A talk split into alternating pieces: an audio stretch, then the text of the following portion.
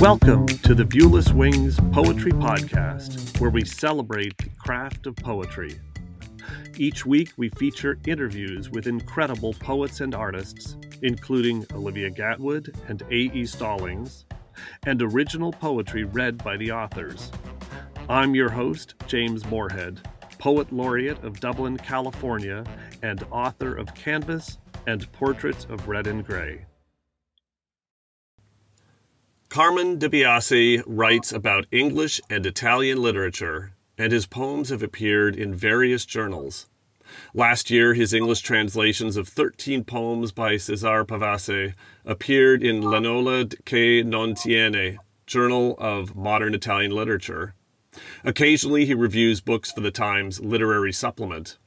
He has recently retired as Distinguished Professor of English at Jacksonville State University in Alabama. His chapbook of poems, American Rondeau, is due out from Finishing Line Press this summer. Carmine, welcome to the Viewless Wings Poetry Podcast. Thank you, James. It's an honor to be here. Well, before asking about your wonderful upcoming book, American Rondeau, I'd like to ask you a couple of questions about your years as an English professor.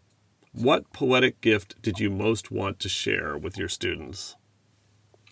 I think that um, what poetry can do for um, uh, for people who don't write it, who don't um, who don't aspire to to become artists of any kind, is uh, is to give them company, uh, to express something um, uh, something that uh, that they have felt uh, and that they haven't given voice to, and that um, that might make them feel uh, adrift and alone, um, and to discover to discover to discover a disturbing sentiment or a nagging, uh, inchoate feeling, to discover it in print, in in a in a, in a structured, articulate form. I think can be um, can be a gift of um, uh, of, uh, of immeasurable value. Uh, can be a, a tremendous consolation. So, what did you learn about giving effective feedback in your years working with students? And in that role, you're going to give feedback about their poetry in part, which is a very personal form of communication.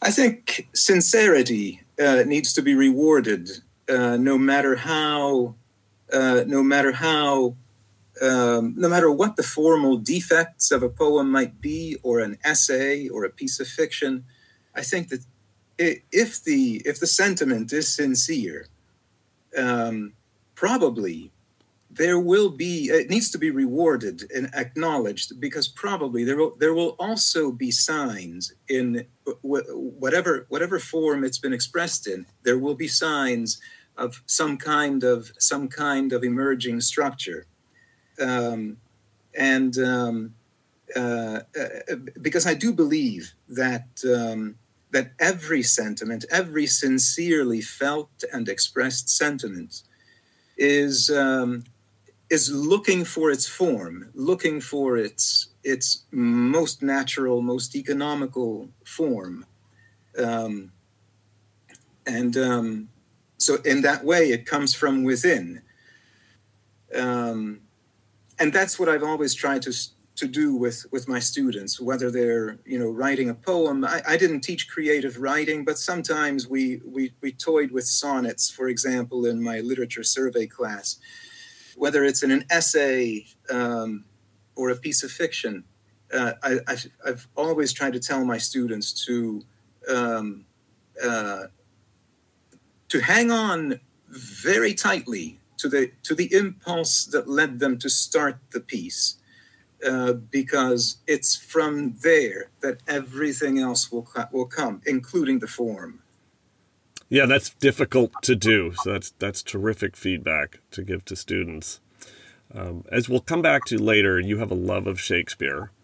I watched Joel Coen's the tragedy of macbeth and it made me hungry for more shakespeare I'm gradually making my way through each of Shakespeare's plays. I haven't made it through all of them, but I'm I'm gradually making it through all of them. Why have his plays achieved such longevity, And how can modern ears benefit from words written hundreds of years ago? Yeah, this is this is a question that's been um, that that keeps getting that keeps getting asked every year, and every year there have been complaints about there being too much Shakespeare. Uh, I went in the year 2000 to a, a conference in Long Island at uh, Hofstra University, where, where the organizer, not the organizer, but a member in the of the audience actually called for a moratorium on Shakespeare productions because uh, he felt that they had been so bad uh, in recent years, and yet they keep they keep uh, they keep living. The plays do, and actually, I'm I'm um, working as dramaturg. I've been working as dramaturg for um, something we call the Shakespeare Project here in Northeast Alabama, and our our goal is to put on one Shakespeare play half a dozen or eight productions in a row of one Shakespeare play aimed at young audiences, free of charge, but with professional actors mixed in with um, um, uh, student actors. Um, and it's amazing. Uh, it's amazing how accessible the plays can be made. Um, but I think that the reason they the reason that Shakespeare is still such a draw is that um, even in his own time, uh, the settings and the characters were were not local, uh, except for you know the very English plays. Uh, the settings and the characters um, dislocate the the the the, uh, the, the the stories that he tells, so that you're you're in this kind of fantastical world that is neither England nor Italy nor uh, Austria um, nor France, and yet uh, somehow nor Africa, and yet somehow somehow um, uh, this kind of kaleidoscopic mishmash of of of character, uh, ethnicities, and locales results in in a, a, a, a, kind of universally adaptable, a universally um, uh, accessible um, and appealing um, vision of humanity. Yeah. Well, indeed, without a name, you write, it's true. I carved a gaping hole into Macdonwald, and his innards steamed as they came out. So, yes, my sword smoked, but I never cut a man in half, lengthwise, from the navel to the chin. In several of your poems, I imagine you winking at the reader.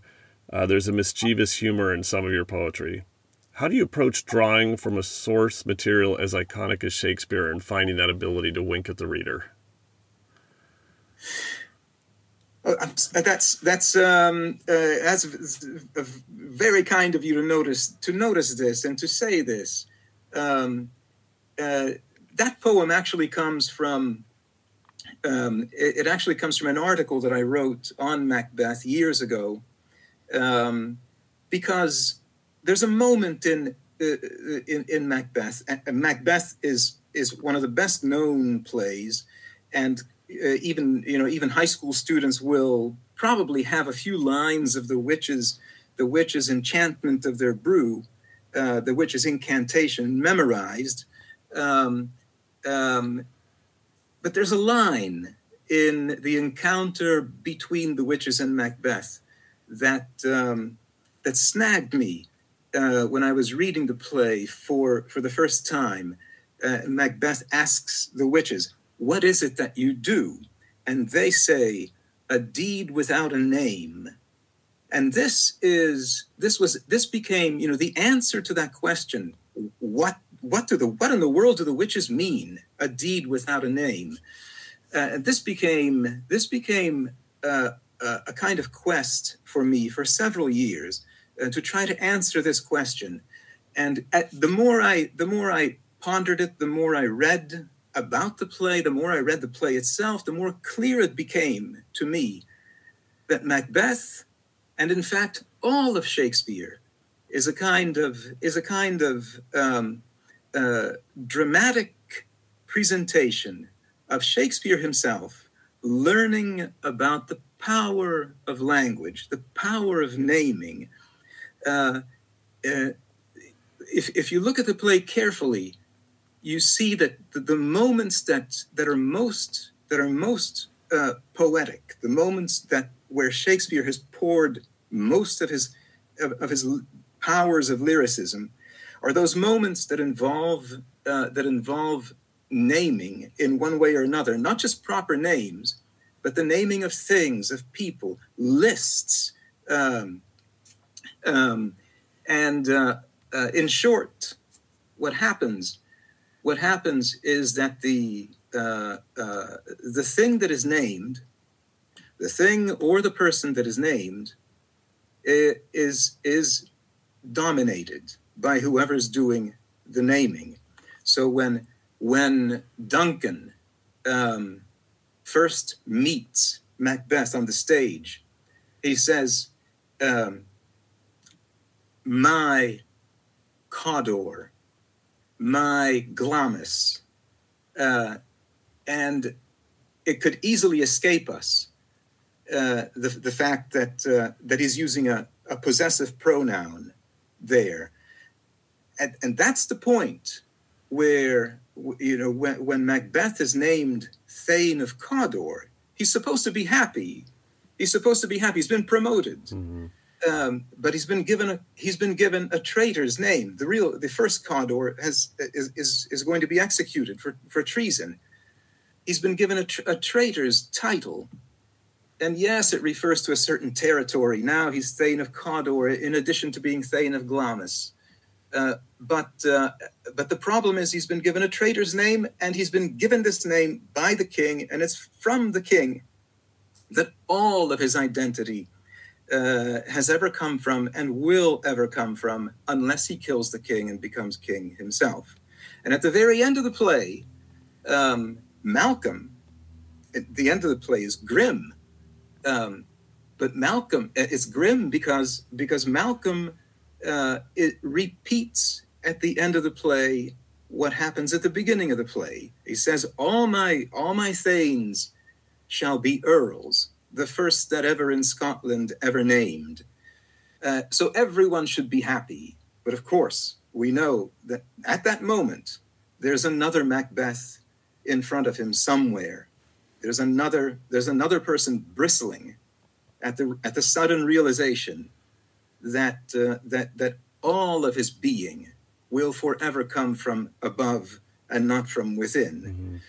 And this is why I think Macbeth never enjoys a moment of his uh, uh, uh, of his position. He never enjoys being king for for a moment because what he what he really wants is not to be king, but rather not to be not to be the subject, not not to be forever uh, subject to the king's whims. Um, and uh, and Duncan is a kind of fool. He's he's he's uh, an he's an imperceptive, um, dim-visioned, uh, foolish man. He doesn't see. As soon as he arrives at Macbeth's castle, he says. He says, "Oh my goodness, the air is so sweet here. The birds are singing this is a lovely place. We're going we're going to have a good time. Uh, and um, uh, and at one point he actually says when when the the, the real trade the first Cawdor is is uh, is revealed as a traitor, he says, "My goodness, there's there's no art." Um, to read a man's mind in his face. I may have that line wrong, uh, but he says there's there's no way, there's absolutely no way to know what a what a man is really thinking, is there? I, in other words, I never expected this from Cawdor, and of course the same. He doesn't learn anything uh, uh, from from the experience. He repeats his mistake with with the next Thane of Cawdor. So your your book American Rondeau is so wonderfully playful with language, combining complex forms with literary references yet tackling contemporary and in many cases personal subjects. I'm fascinated by poets that employ received forms so effectively.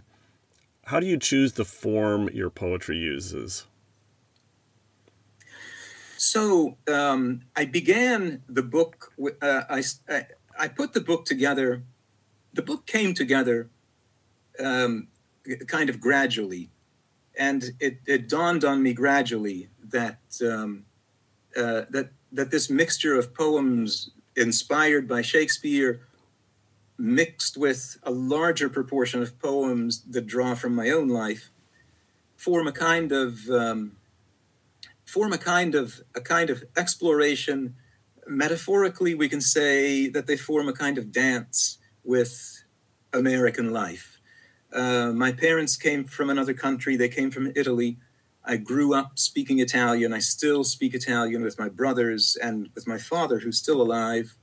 Um, and um, in the home, we've we always spoke Italian, and then I studied it also because I didn't want to lose it, and it was partly that whole experience that led me to to literature. I began in engineering, and I I wasn't cut out for it. It, it didn't hold me. Uh, so and I was drawn to Shakespeare because of because of your, your one of your earlier questions because you know because so many of his plays are set in Italy and Italy of his of his imagination. And I was stunned later to learn that there's absolutely no evidence at all that Shakespeare ever traveled uh, outside of England let alone to Italy. Uh, he knew Italians. He probably knew John Florio a famous lexicographer um, uh, uh, who uh, was was the son of um, of a, of, a, of, a, Jewish, probably a Jewish Italian immigrant. Um, um, so the the forms. Um, uh, it occurred to me that I was using forms uh, that, that, I was drawn to restrictive forms um, uh, for all kinds of reasons but one of them one of them is because some of them are some of them continue to be appropriate. I wrote a sestina um, once uh, and it's it's in the book and it's about my grandfather. Um, the, the the sestina is a very exacting form because it's um, uh, it's composed of six line stanzas. And if you number uh, the the final word of every line of, of, of a given stanza is used as the final word of every line of the next of all the stanzas. Um, but the pattern has to be repeated, the pattern has to be manipulated in, in this way. If you number the, the lines one, two, three, four, five, six, then in stanza two, the end word, the end words uh, have to uh, uh, uh appear in this kind of interlacing pattern six, one, five, two, uh, four, three.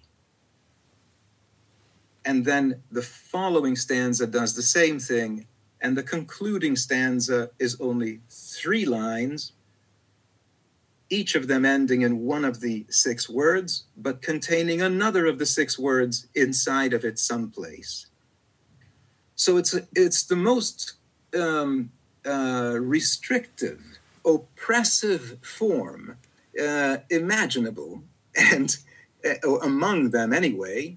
And so when James uh, Woodward, the my colleague in music, asked me to write a poem about in the voice of Lady Macbeth, he just gave me um, he, he, gave me one prompt. He said, "I want I want Lady Macbeth in front of a modern bathroom mirror, mulling over what has just happened to her. Uh, and that was it. So I decided to put it in this in in the in the form of a sestina, and uh, because uh, Lady Macbeth is a trapped character, and uh, and so the the the claustrophobic nature, the oppressive nature of this form matches uh, matches her her frame of mind.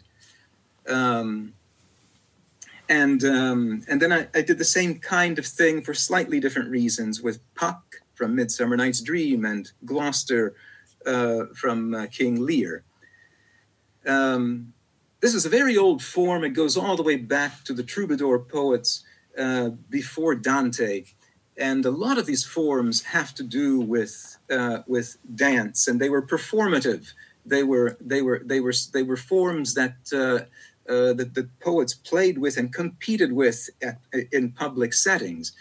Um, the ballad is clearly uh, related to dance, and uh, but its its content was, um, and I have one ballad in uh, in in my upcoming collection.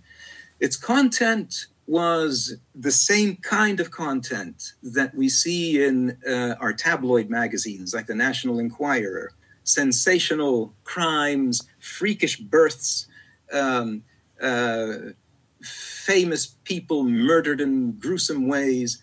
Um, and some years ago, I thought, oh my God, this is just the kind of story for uh, for a ballad, and it was the story of um, uh, uh, Mr. Meiwes, uh, uh, who is now in prison because he found someone who would allow him to eat him. Uh, is the famous or the infamous German cannibal uh, whose story was told in a number of news news store and news accounts, and he eventually wrote his um, his his autobiography. Um, he was actually imprisoned and released because there was no provision in in in the German law uh, for dealing with such a crime because it was all videotaped and his victim his victim was not even a victim really because he consented completely uh, and so i invented almost none of the details for that ballad all of that uh, is is uh, almost all of it except the dialogue and some of the dialogue too is is, is true but almost all of it is is drawn from from news accounts uh, of this uh, of this gruesome event. It was just the kind of thing that 16th century and 15th century ballad uh, ballad mongers would sell uh, at their at their bookstalls. And then, of course, the yeah, sorry. Yeah, no, no, it's, it's absolutely fascinating. I didn't uh, realize how much of it was found poetry, and um, it's, it's a wonderfully. It's again going back to your mischievous sensibility that's that's buried inside your poetry. I thought that was a a wonderful example of it. And yes, the the the the, the, the form being so appropriate for the subject matter. Um, I think that's a wonderful way to think about it, um, especially for poets that are trying to decide, well, what form does this poem take? Sometimes starting with the form makes sense, and other times you find the form in the poem. Yeah, very cool. So I want to change, uh, switch to something totally different. So in Elegy to a Cyclist, you do something all poets are called to do from time to time to eulogize a friend or family member. It's one of the hardest poems to write. I've had to do it, unfortunately, several times, usually without forewarning or much time to complete the task. Your poem closes with Come down some sunny day and ride with us and lay your winged shadow on our backs. Love that. That's beautiful line. Uh, for poets being asked to write a poem in memor- memoriam, how do you recommend approaching the task? I think the um, the um,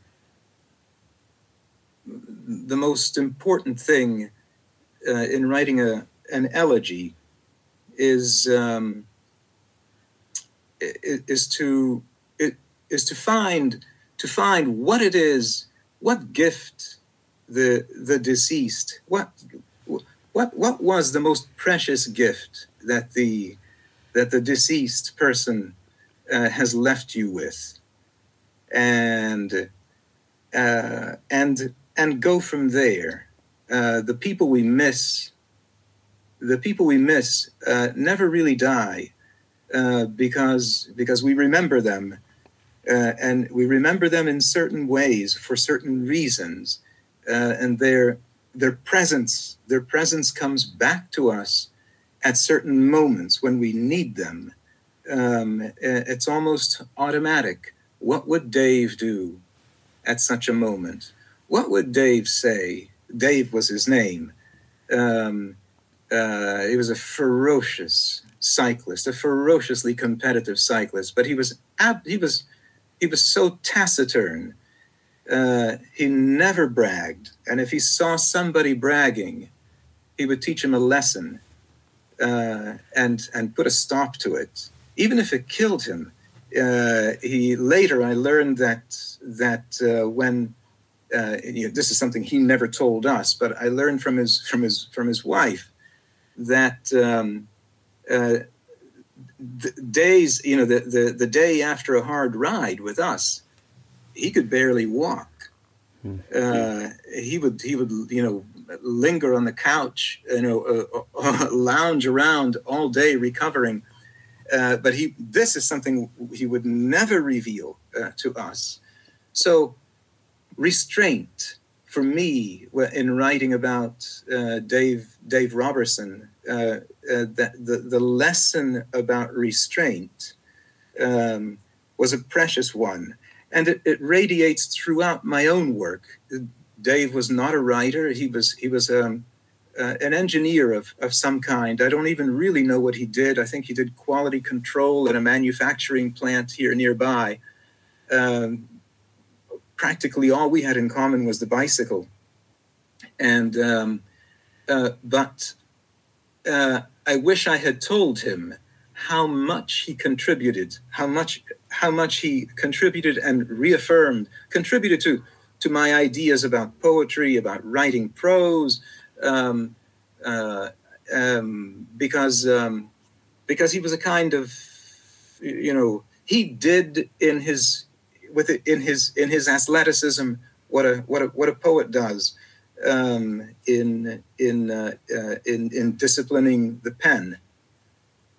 Uh, so yeah, I think locating that most that most treasured um, uh, gift that they leave us with and turning that into a you know into a in, into a story seeing that in several several phases of several parts of your of your experience with the person um, will lead no doubt to um, uh, to a form to a story uh, to a shape that's a wonderful way to think about it, and I think I've done that intuitively. But that's, you know, I know I will I'm sure be asked again in the future, and that will ring ring in my ears. So before you read a couple of selections from American Rondeau, I'd like you to share a wonderful sestina that is being transformed into a short film, and to say a little bit about the trilogy of films based on your Shakespeare-inspired sestinas.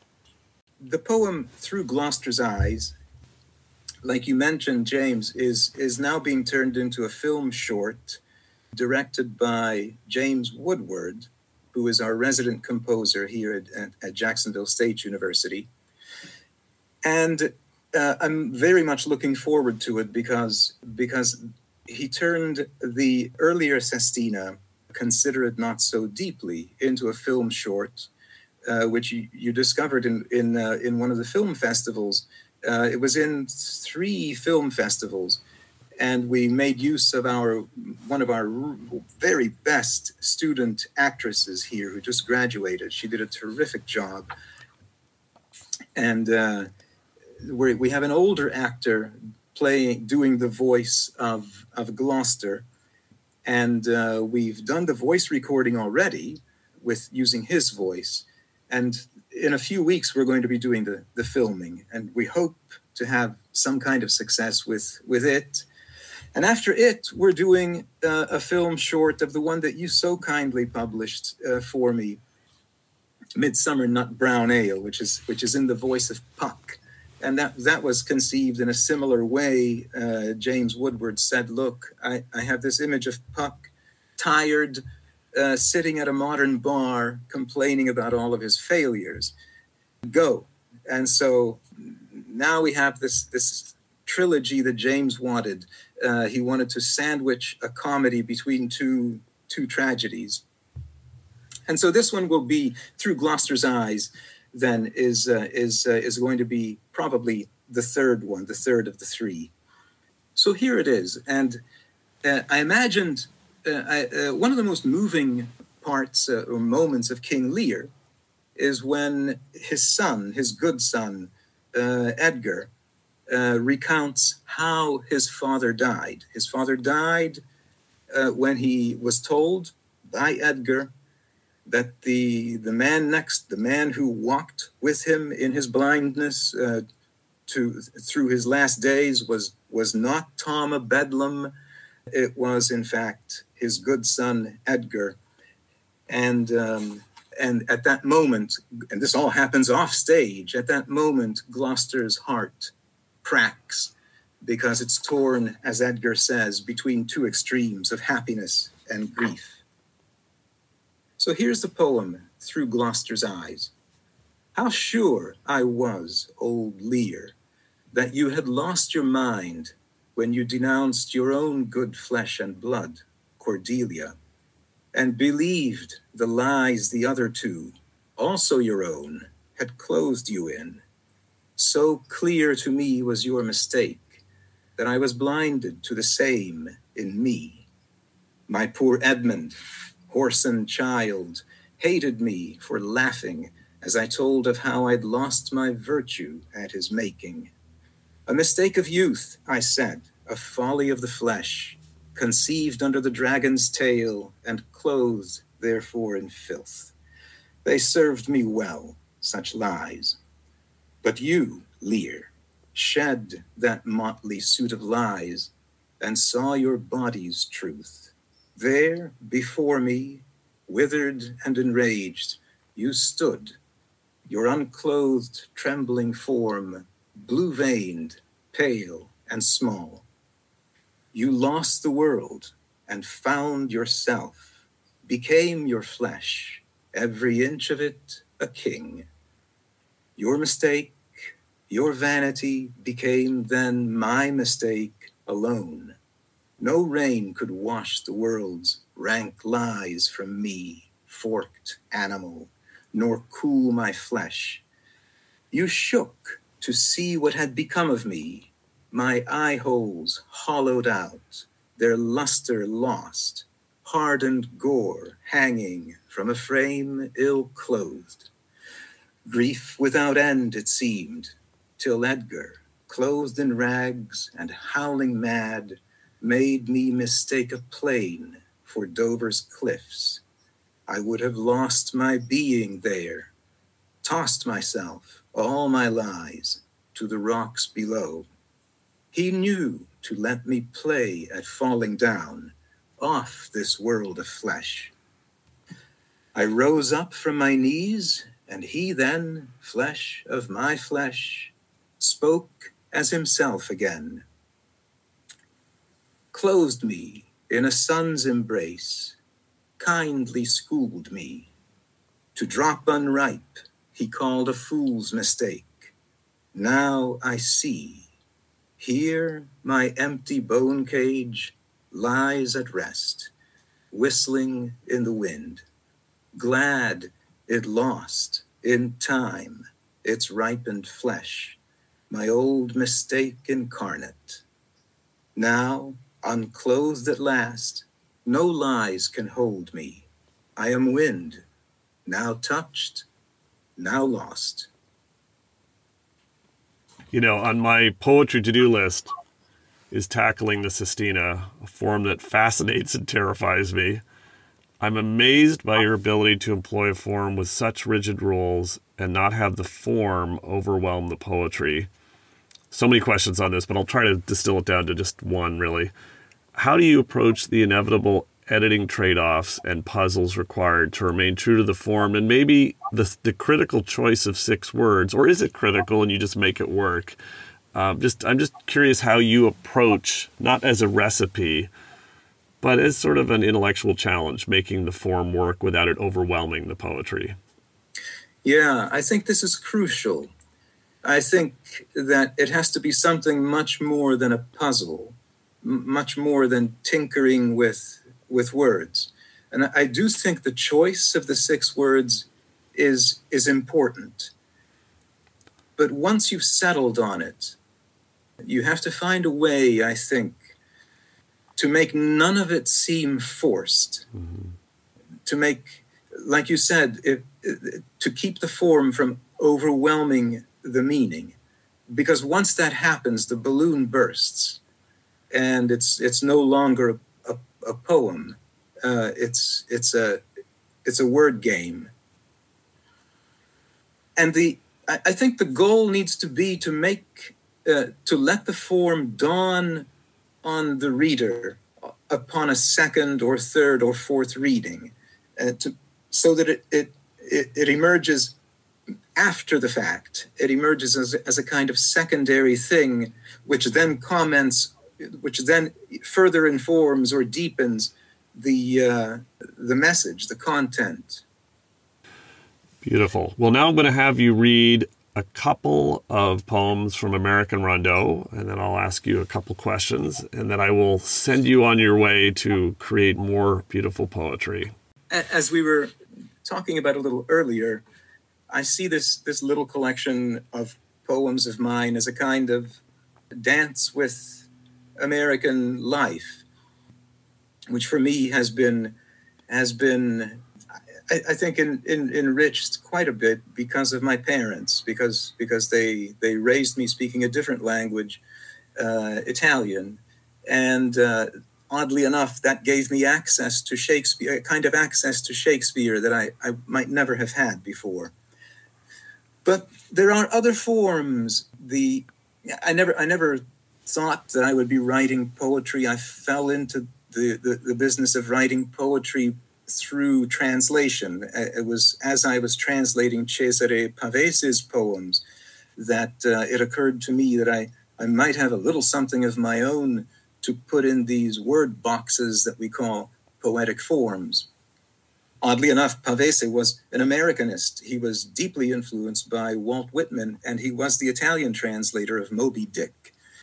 So the the forms he uses, the forms that other European poets use, and that early English poets used, continue, I, I think, to live, and they continue to teach us lessons about about writing and about life, uh, about poetry.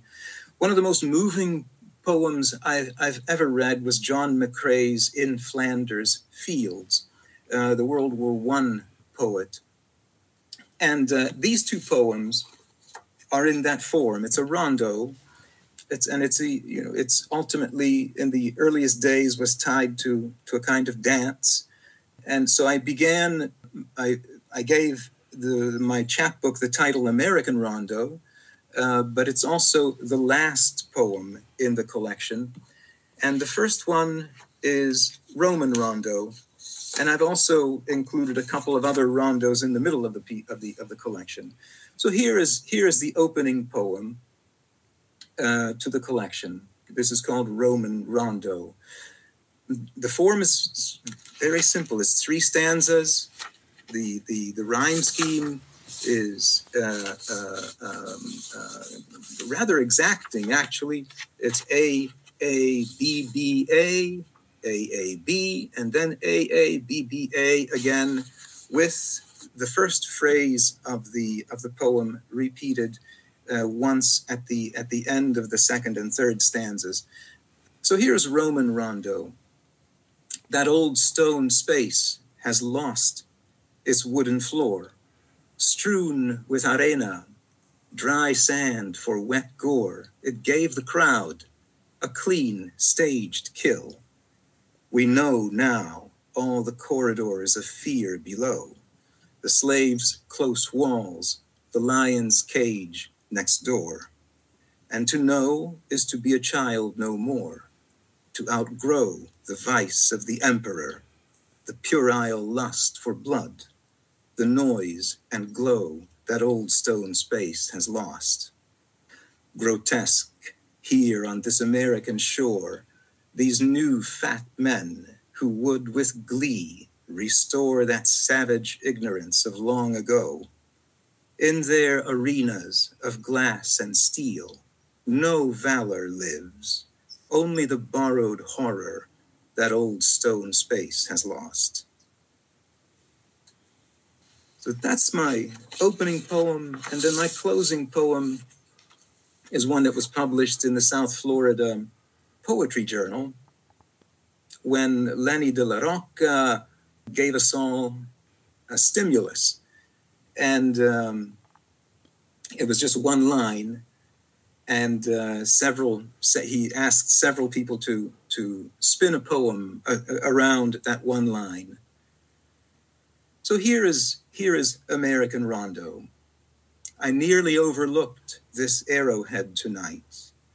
See how it glows like Mars, faint red under this moon, this piece of silica that long ago tore through the viscera of some poor beast on which the hunter fed. Suspended in this blackness, all outspread against the stars, the quickening homebred objects float, a teeming cornucopia I nearly overlooked.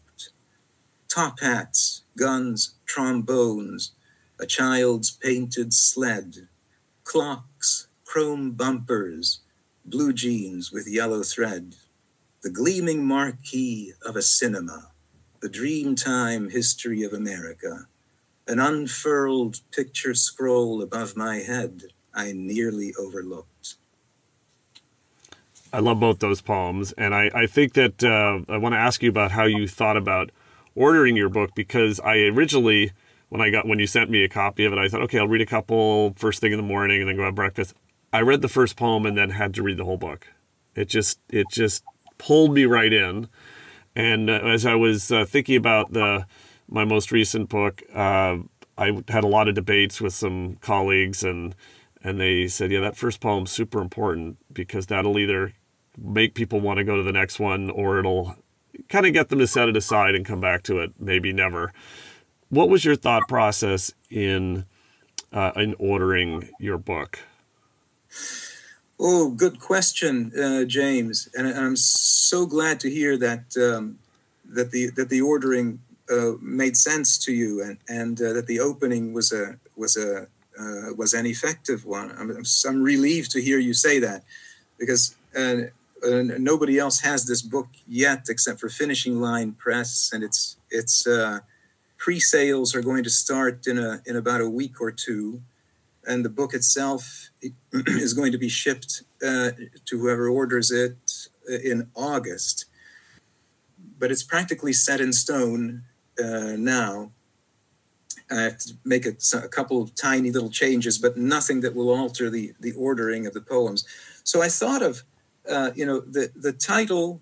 I, I, thought that I would I would begin with with a with a poem that would contradict the title, and that would make uh, that, that would ask ask the reader wonder to wonder what you know what else might be in this collection it's called american rondeau is it a you know if it's going to be if it's going to be some kind of some kind of dance with american life is it going to be strictly american i don't think there is such a thing in a country like ours as strictly american uh, this, you know, of course, is a country of, you know, uh, and, and, you know, uh, innumerable foreign experiences, innumerable experiences and influences from the outside. It's a very, still a very new country. And so I thought, why not begin with ancient Rome and juxtapose ancient Rome with, uh, with the United States? because there will be other such juxtapositions in the um, in the poems that are inside the collection. So collections are inevitably written over multiple years and usually not as a single project, but as a series of individual poems. Did you revisit and adjust any of the poems in American Rondo when considering the poems as a collection, not as individual poems? You know, I, I don't think I did, but I did write Roman Rondeau especially for this collection. I, I was not pleased with the idea of beginning with the poem that became the last one and the titular poem, American Rondeau. I was not pleased with that, and so I wrote several poems especially for this, especially for this collection. As soon as it, as soon as its form began to to gel, then I, I, I knew that there were that there were two or three or four other poems that I needed to write uh, in order to round it out. So you have a wonderful ability to perform your poetry. How did you develop that skill? What's your approach to pre- preparing to recite your poetry? And I hope that you consider using your voice for maybe the last of your three Sestina films. I think the way uh, for, for listeners, go back to an earlier episode and you will hear Carmine uh, reciting uh, the third of the Sestinas uh, based on Shakespeare. But I, I, think you should consider being that voice um, because I think you do a wonderful job. But what's your approach to reciting your poetry? Thank you, James. That's very flattering. The um, the um, third of the Sestinas, that's going to it's going to it's, whoever does the voice will uh, will be chosen by James uh, Woodward, the director. But James has had me do a recording of American Rondeau. Uh, I don't know if I sent you the little film uh, which was also it also made its way to a, a, film festival in Raleigh, North Carolina, I think. Uh, Raleigh or uh, no, uh, Greenville, I think. Greenville North or Greenville, South Carolina. Now I can't remember. I couldn't go because of COVID. Um, but I'll send you the link. There's a YouTube link uh, to that little video. I think that the my only goal in in reciting poetry is is not to make it sound like an artificial affair.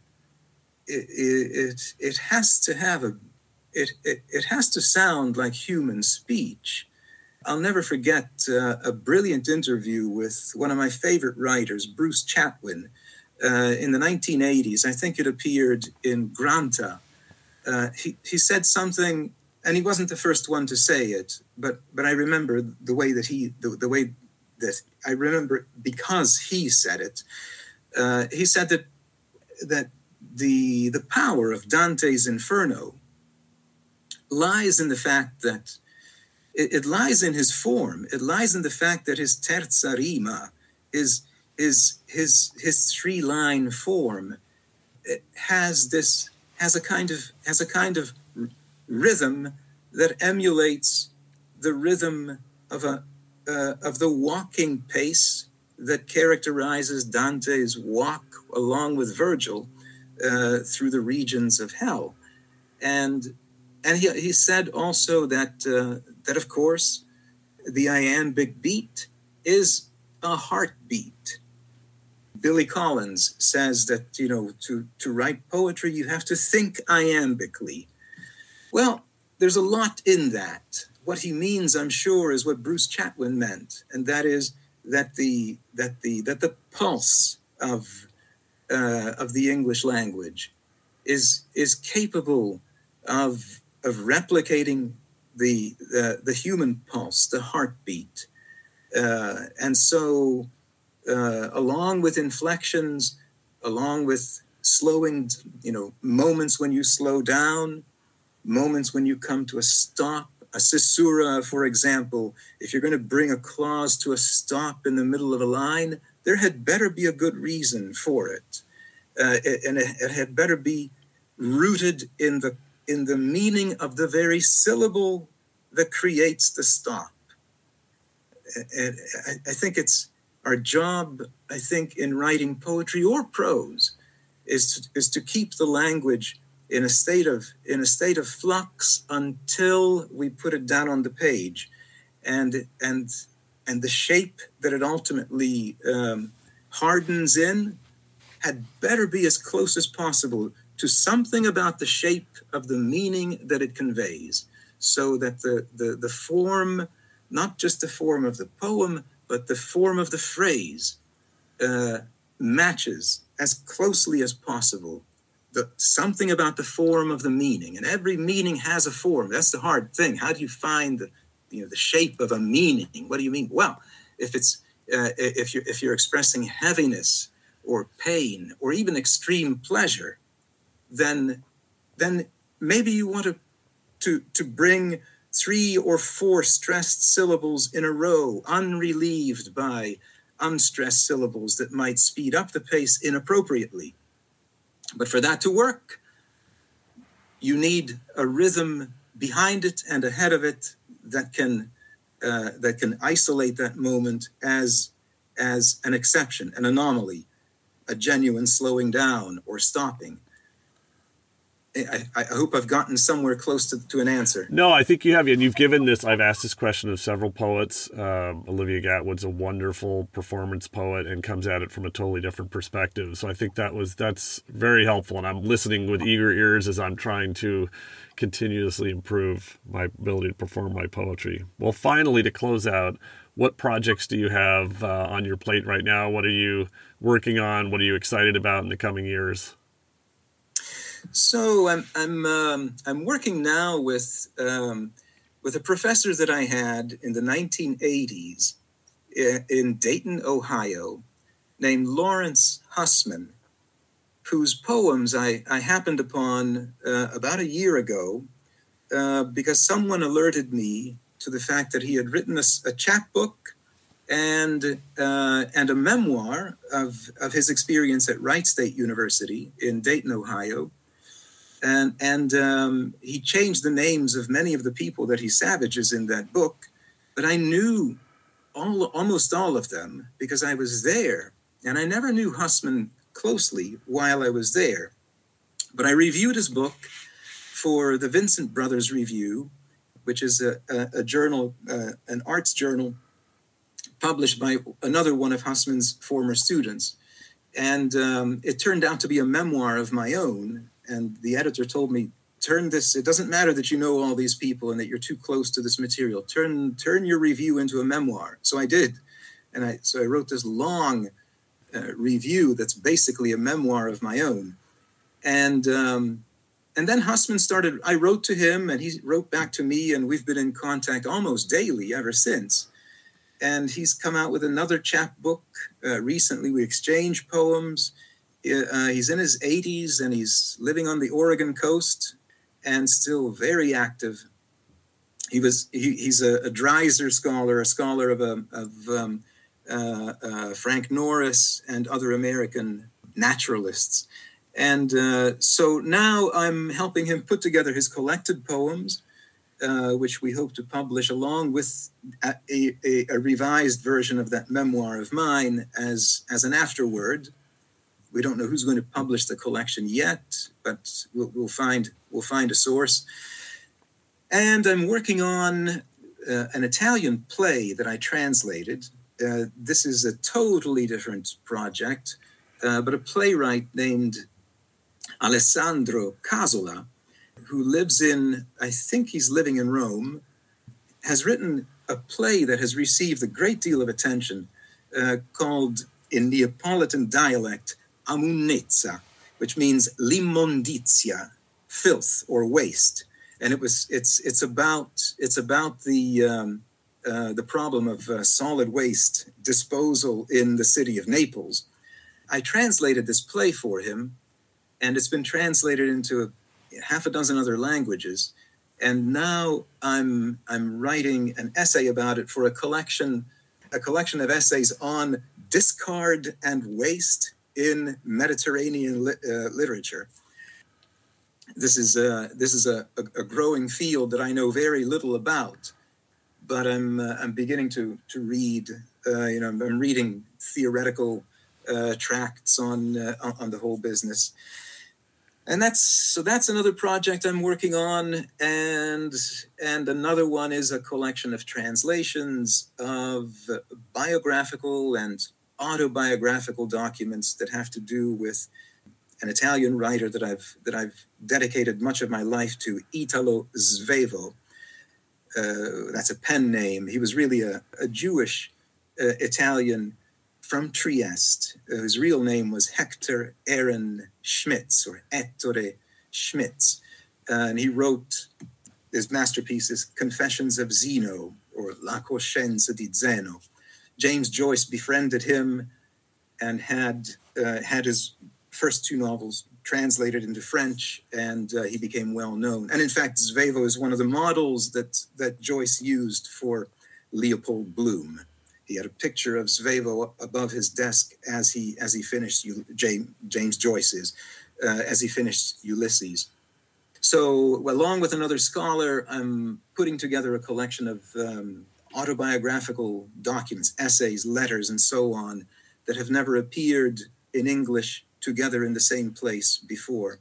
all of which have to do with uh, with with Svevo. Those are my main projects. As I expected, you're you're you've got a lot coming up, and that's terrific uh, for all of us that love to read your work. Well, thank you so much for taking a few moments to share your poetry, your insights with the Viewless Wings Poetry Podcast. And for all listeners, look out for American Rondeau. By the time this is live, it should be in pre sale.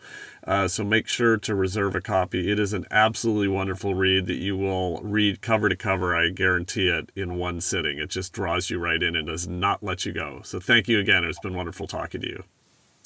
Thank you, James. You're most welcome. And I, I have to say, I, I really enjoyed your latest book and that and that marvelous impressionistic uh, romp through uh, through Russia. Yes, yes, that was um, tragically timely. My Soviet I, Union experience as a teenager many, many decades ago. Uh, yes, that book was as I reread a poem I wrote, a, long series of poems I read wrote years ago. I was the takeaway I took from my own book was that's nostalgia we don't want to go back to um, yeah, it was fascinating. But uh, but thank you so much again for reading my book and your and your and your wonderful comments on it. You're welcome, and we'll be in touch. Yes.